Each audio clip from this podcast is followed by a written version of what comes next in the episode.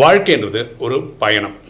English alphabet பியிலிருந்து டிக்கு அதாவது பர்த்துக்கும் டெத்துக்கும் பிறப்புக்கும் இறப்புக்கும்.